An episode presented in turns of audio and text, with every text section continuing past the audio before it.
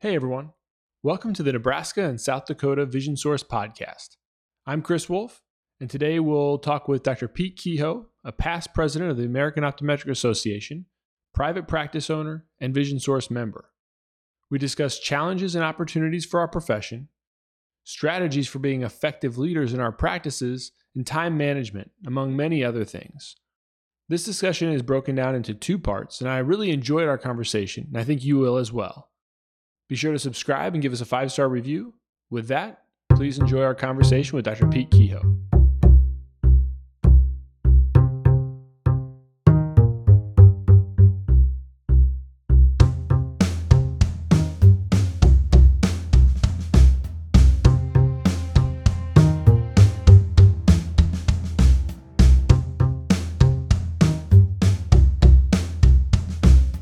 Well, so um, so in general, Kind of give me an overview of of how you started, how you found optometry. I know you were it was in your family, in your blood, but kind of what was your path to optometry, and then uh, specifically back home, and kind of give me an over, overview of how that happened.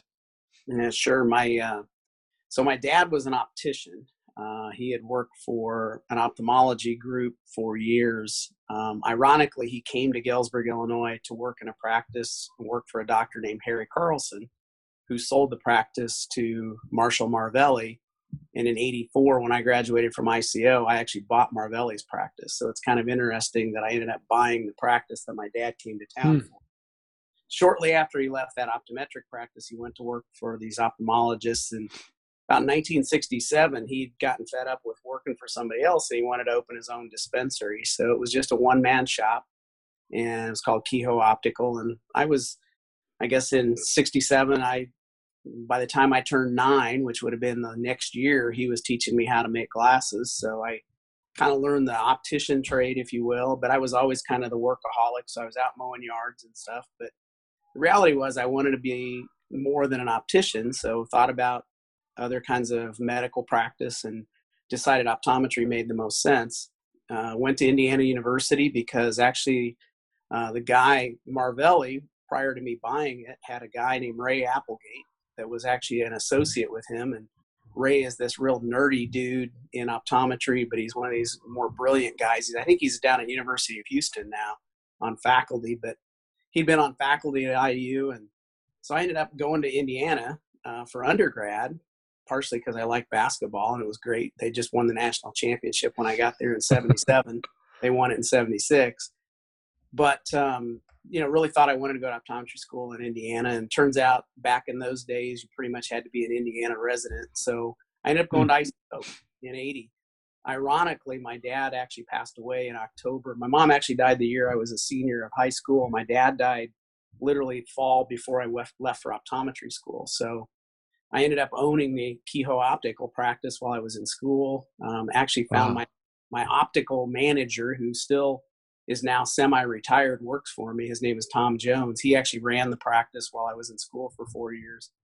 And, uh, and then I came back and the idea was what I want to do and bought Marvelli's practice. And about a year later, we merged, bought a big strip plaza from the bank. It was back in those days of challenging high interest rates and everything. We bought yeah. a bought a building from the bank and merged the two into one location. So that's kind of how optometry came about. And interesting, you know, you think back of what you were doing back when I graduated in 84 in Illinois, we had just gotten the legal authority to dilate an eye. And yeah. uh, so my focus was always going to be more what I would call refractive or optometric care that we would know back in the day. And uh, and then ironically 10 years later i was ledge chair and we passed therapeutics and uh, you know now we have a huge more medical practice than we do an optical practice really. Has that been a has that been a, a conscious evolution in your or has that just been something that has has been by necessity as your patients have aged and you've learned more obviously and you've put those tools to work that it's just been a natural progression or was something you were focused on well, what happened was is that I came back to my hometown, which typically you can be successful, especially in a town of at the time it was about thirty eight thousand people, and my name, you know, it, it, was a name that people recognized. My dad had a reputation for fixing everybody's problems, and uh, so he was, you know, he was one of those really skilled opticians. And then And Tom was really a good optician for the four years I was gone, so he really kind of kept that reputation. So going home was pretty easy. My intent was to um, do a lot of vision therapy because I am hmm. one who has a bunch of ESO issues at near, hated to read as a kid. My dad working for ophthalmology, their answer was, well, you just don't like to read. Um, didn't really go to optometry. And first eye exam at ICO by a fourth year, he goes, you don't like to read, do you? And I was like, yeah, I hate it. This is why, he said. Huh. And so I was intending to have a very VT oriented practice. And what happened was everybody who knew my dad started coming to me and I immediately started diagnosing glaucoma and things like that and have to send them to ophthalmology. They would come back for their annual exams and say, I really don't know what's going on. So I would explain their disease and tell them mm. what I thought they should do. And so consequently, literally almost the day that we got our therapeutics law passed and we could do it, we had this flood of patients that came in doing the medical side. So I've always been kind of technologically oriented, so that made it kind of fun, and uh, so it kind of became a, a niche, if you will. I mean, I know when we when we first bought our, I think it was our OCT, if I remember right. Um, we did. I looked at the database, and you know, we had 750 people that had a glaucoma wow. suspect. So you knew you could. That was that was a no brainer back in the day. So yeah. you could easily use statistics and just go back and look at your database and know, hey, this technology will pay for itself, but more importantly, it's going to provide great patient care. Yeah. Yeah, absolutely. I think so. You made a couple points there. I mean, first of all, how far is Galesburg, correct? Yep. So we're about three plus hours away from Chicago. We're about three and a half to St. Louis. We we are right in the middle of Peoria, Illinois, and Moline, Illinois. I like to say between Caterpillar and John Deere. Yep. Uh, my home airport is Peoria. It's 41 minutes from door to door. Um, so pretty much I can be anywhere in the world in two flights, which is kind of fun. But yeah, we're you know small town. Um, what happened was is that it was always a manufacturing town, and then in the 80s and ultimately, well 90s really, but then in in 2002 we lost most of our manufacturing. It really devastated the economy here, and the good news is medical optometry doesn't go away when there's you mm-hmm. issues. So we've always had a very strong, you know, Medicare base. Worked out really well. Yeah, that's that's excellent. And and when you um you know you made a comment at the very beginning about uh, you always um, you you like to stay busy, and and that's the sense I get with you, Pete. That that you always um, you must manage your time very efficiently how, first of all, I guess how do you stay so efficient, and and um, and then secondly, how do you decide on what projects to start as a practice owner, and then when you want to take on other things, and uh, you know, do you have a process for that? Um, you know, I used my wife gets really frustrated when I say this that I've been quite successful in spite of myself. Um, part of it is is that I think um, I've always decided to do things that were in the patient's best interest. You know, I I think that's really the key to everything when it comes to practice. You know, growth and everything else is, you know, really look at how can I provide better patient care, and if I do that, then everything else will fall into place. And now I think it's become much more complicated because it's not just simple anymore I mean, I intended to never be on a managed vision care plan in my career. And when the economy fell apart and my partner Brian had bought in, really didn't have a choice because the only people working in town were on either VSP or EyeMed. And so we, then we had to learn how to how to do business, you know, and operate a business in the environment of managed vision care. Um, mm-hmm. So, you know, my my theory has always been, you know, something's thrown at you, you just figure out how to adapt, you know, adapt and pivot and move on and to me that's really the, the best way to describe it. Do you think that you know that kind of brings up another point is that you know I always every time i've encountered you from you know on your time on the aoa board and and as president you've always been positive about everything. And i think there's there's a, an easy way to kind of uh, come across that way that that when you're holding a position everything can be very positive. But in the back end sometimes as you get to know people you get to see that it's it's more challenging for them to stay positive. But i've never got the sense from you that that positivity is is a farce and and I, I mean that in in the i mean so my point in saying that is that sometimes when you think about like what is commonly available for us to digest as practitioners specifically private practitioners seems to be that it's very negative. There's a lot of doom and gloom and i don't get that from you uh, which which is refreshing. And so how but i don't i don't necessarily think that that i think um, there are more of us that are like you where we're positive about a lot of things but we get swamped out. You know we get drowned out by by you know the uh the things that are kind of clickbait or the things that are negative that make it um you know that are kind of salacious. And then you get everybody that wants to jump on behind their computer and, and type whatever they want to type and and then it's just this big you know snowball of negativity. So one how do you stay out of that? And two um how how can we as independent practitioners take that role of saying you know i'm going to i'm going to figure out what this obstacle is and figure out a way around it? Because because by nature sometimes we're, we're not necessarily built that way and we're also not necessarily trained that way from a business standpoint. Oh boy. That's that's a complicated conversation. Um actually i'll go back to something that i learned on the aoa board when we were going through the board certification days is is that he who hits send last wins the battle on the keyboards. um, so therefore, I don't go on those. If it's a negative environment, I'm out. Um, I don't need to spend my time with negativity. I want to surround myself with positive people that are really coming up with answers. It kind of goes back to the way that you manage staff and the way that you lead staff you know, is, you know, don't bring me a problem without bringing me a solution. Yes. Don't just tell me the sky is falling. Tell me the sky is falling, but I figured out how to how to stop it from causing harm to us. Okay, great. Give me you have another solution? Let's try that.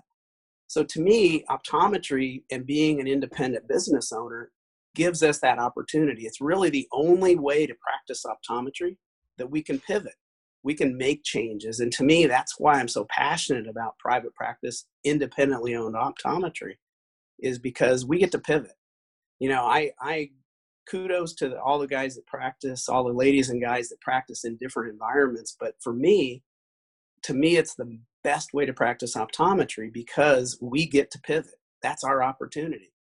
Yeah, and, don't you don't you also think you know i, I was um, there was a, a, big kind of commercial retailer here in, in nebraska that we got word in the paper they're kind of a they're like a walmart but they're sort of regional and um, one. It's called ShopKo. Yeah, yeah. exactly. Same, yeah, same one. So ShopKo uh, sent around these, and, and we've got these letters about store closings, and kind of the the mo that I've seen is that they close their their uh, pharmacy, and then they, you know, a year later they wind up closing the entire store. and what's interesting is that you know like what you're saying is that you, can't blame people who want to practice there but they they really unfortunately aren't in control of their own destiny.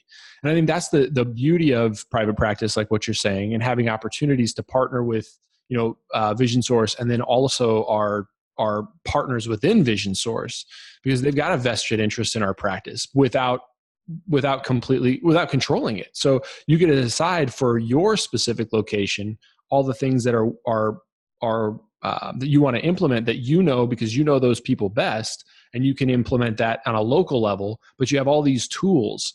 And so one of the things that i think is hard is that um, is there are so many tools. So when you mm-hmm. think about um, because I, I think when i look at really successful practices in my area they've basically figured out ways to implement those tools and it sort of seems like they're never sitting they're never sitting back on their laurels. They're always kind of sitting saying okay well I've done this. We, we've got, we've really got a great handle on this for the last six months. So now we've implemented that, and it's a, it's a, it's a, it's steamrolling. What's the next thing I can do? So how do mm-hmm. you, how do you do that? I mean, I guess, I guess that's the sense I get from you as well, Pete. Is how do you, how do you take that on in a, maybe it's a, do you think it's a mentality or do you think it's actually a process do you actually write these things down and, and make them as goals and set timelines what do you what do you do to run that practice in that way well, personally, the, the good news is I have an amazing partner, uh, mm-hmm. Brian Patner. And so Brian has, as I've kind of expanded my consulting and working more and more with Vision Source, you know, Brian's kind of managing the two practices that we run right now. But the reality is, is that I have always learned from each other. And to me, the power of Vision Source is our local member meetings and our local ability to, to think about things together collectively. Um, I've been a big fan of wisdom sharing groups or study groups and things like that because frankly if all i do is i sit in the room and ask which is better one or two and then worse yet i get on and read a bunch of negativity then i'm not going to be very positive about the future. So for me i'm always looking for other people to throw ideas out and go oh that's actually a pretty good idea. We should talk about that and then go back and talk to the partner and talk to our staff and see how you know how does that play in?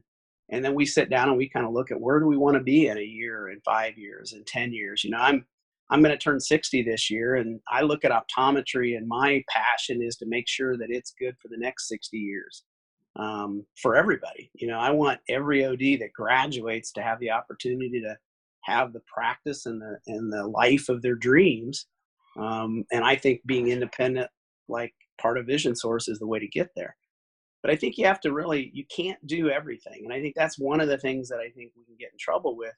A lot of times it's paralysis by analysis. Mm. You know, we just yeah. think things. And sometimes it's a whole lot better to just try it and fail fast and go, okay, let's try it again a little different way. A lot of people will try to get it absolutely perfect. You know, Dori Carlson, and I know you had Dori out there. Uh, Dori and I did the mastermind. We did some virtual masterminds with a bunch of folks in Vision Source, mm-hmm. and we're mm-hmm. doing them again. They're starting up. So if anybody wants to be part of it, you know, we basically take eight weeks and we go through John Maxwell's book, The 15 Laws of 15 Invaluable Laws of Growth, and it's about personal growth. And basically, the thing that happens is a lot of people just go, "Well, I'm doing fine the way I am." But the reality is, if you're not growing, then you're yeah. actually backwards. You know, and yep. a lot of people say, "Well, I grew two percent last year. That's really good." Well, did your costs go up 2%? They probably mm-hmm. went up more than that. So if you only went up 2% and your costs went up more than that, you're going backwards. So we have to always set our bar. Where do we want to get to? But it can't be about money. It's about how do we take care of our patients better. The money will always follow. Yeah. Yeah, I think that's I think that's important, and I it's it's um again I, I think about this and from my perspective is I I kind of have that same mentality. If you're not growing, you're shrinking, and um and then at some point you wonder um okay well when is it going to stop? And I guess as I eh, what's really important to me and and valuable to me, and I think a lot of us younger practitioners is it's I can be confident in the fact that you you know guys like you have been doing this for what 35 years? You're in the 35th year is that right? Right yeah. And and you can probably look back and think of all that growth that's happened over 35 years. I can think back of my practice over the last i'm in my 11th year now. What you know how how my practice has evolved not just as a business but how i my practice of treating patients has evolved over that 10 you know 10 11 years and it's continuing to evolve. Um so i think uh I think that's really valuable. And I also think that um, that it can be hard to set aside uh, these kind of you're, you're, talking about some meetings and um, travel times and you know we talked a little bit with Dori you re- referenced Dori last week but um, we, we talked a little bit about her with her about how do you specifically set aside time to plan and um, and then um, so is there a process that you follow for that? Do you do it, you know, do you do it monthly, quarterly, yearly? What, what do you think is the best for you? Well, the way that we're set up right now is we do Tuesday meetings every mo- every Tuesday morning. We do an hour meeting, but mm-hmm. about mm-hmm. 30 minutes of it is team meetings. So it's our clinical team and our optical team. They're meeting by themselves, and then the three docs we're meeting and then we get together and we do the great game of optometry. So then we go through numbers and things like that. But as a collective team, that's what we're doing. But Brian and I usually will sit down once or twice a year and really kind of look where we're going. You know, what's new out there.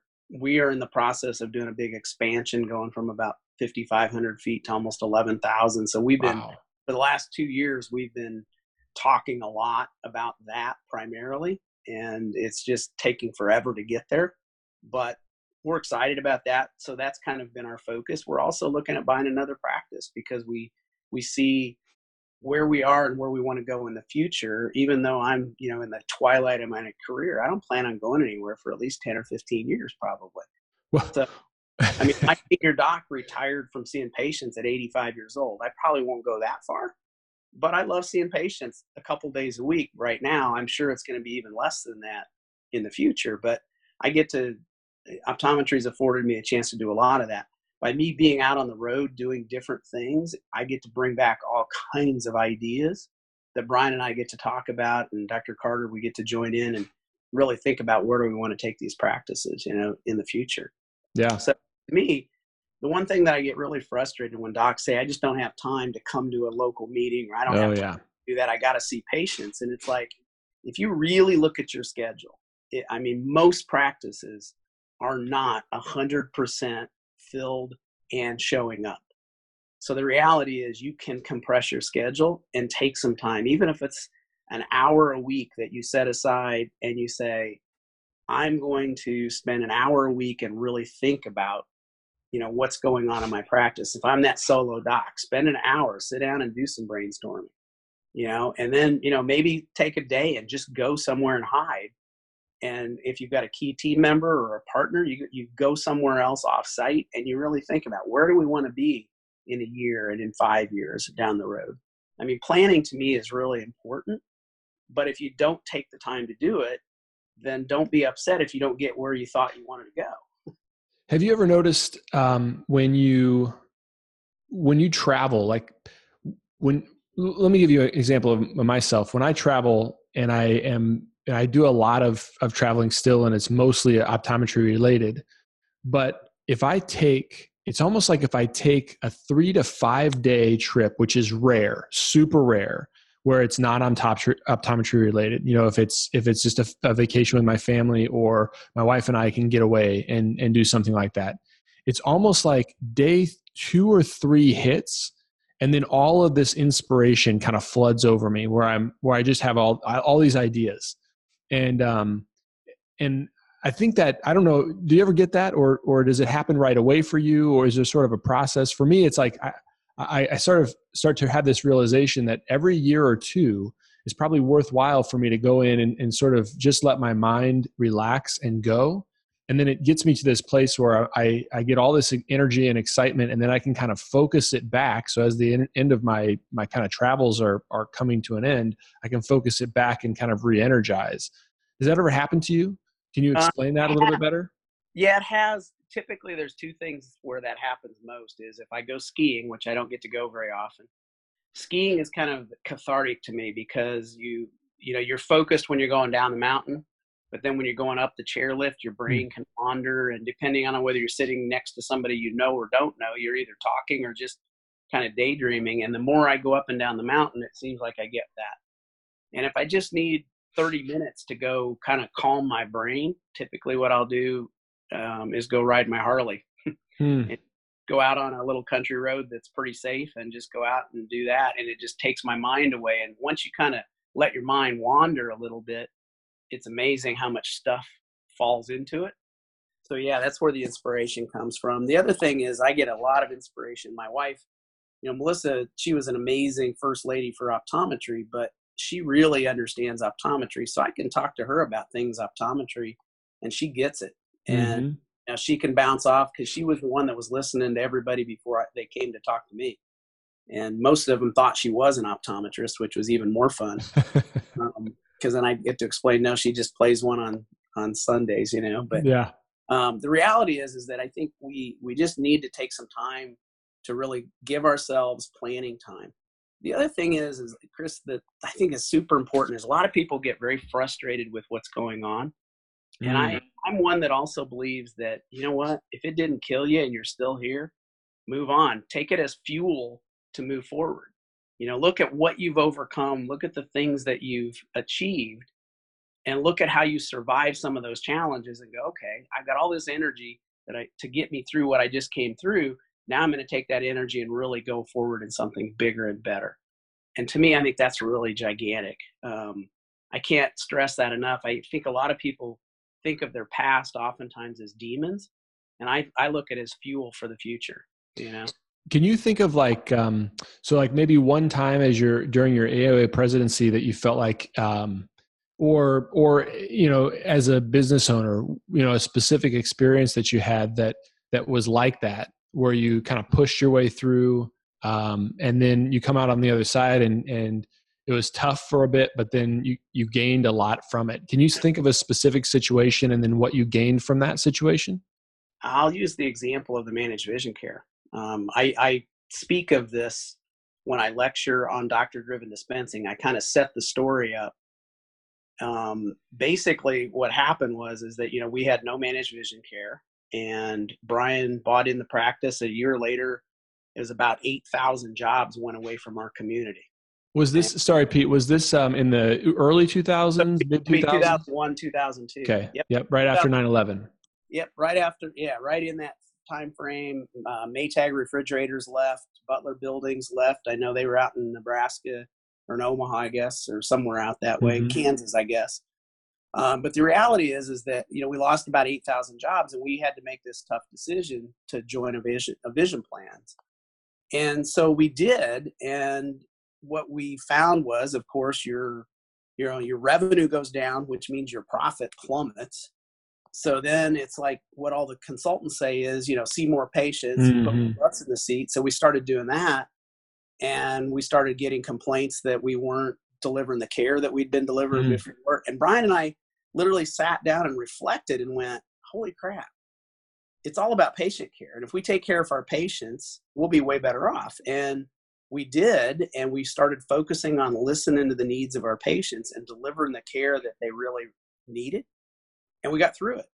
And you know we today i mean you know our concept is listen to the patients prescribe the things that are going to help improve their lives and i'm one that you know optometry is really unique. Not only do we have to save sight and save lives but we are one of the few professions that gets the chance to enhance mm. things that people enjoy in their lives because almost everything people enjoy involves their vision. And if we prescribe the products and do the things that we need to do for them, holy smokes, man, it's a grand slam.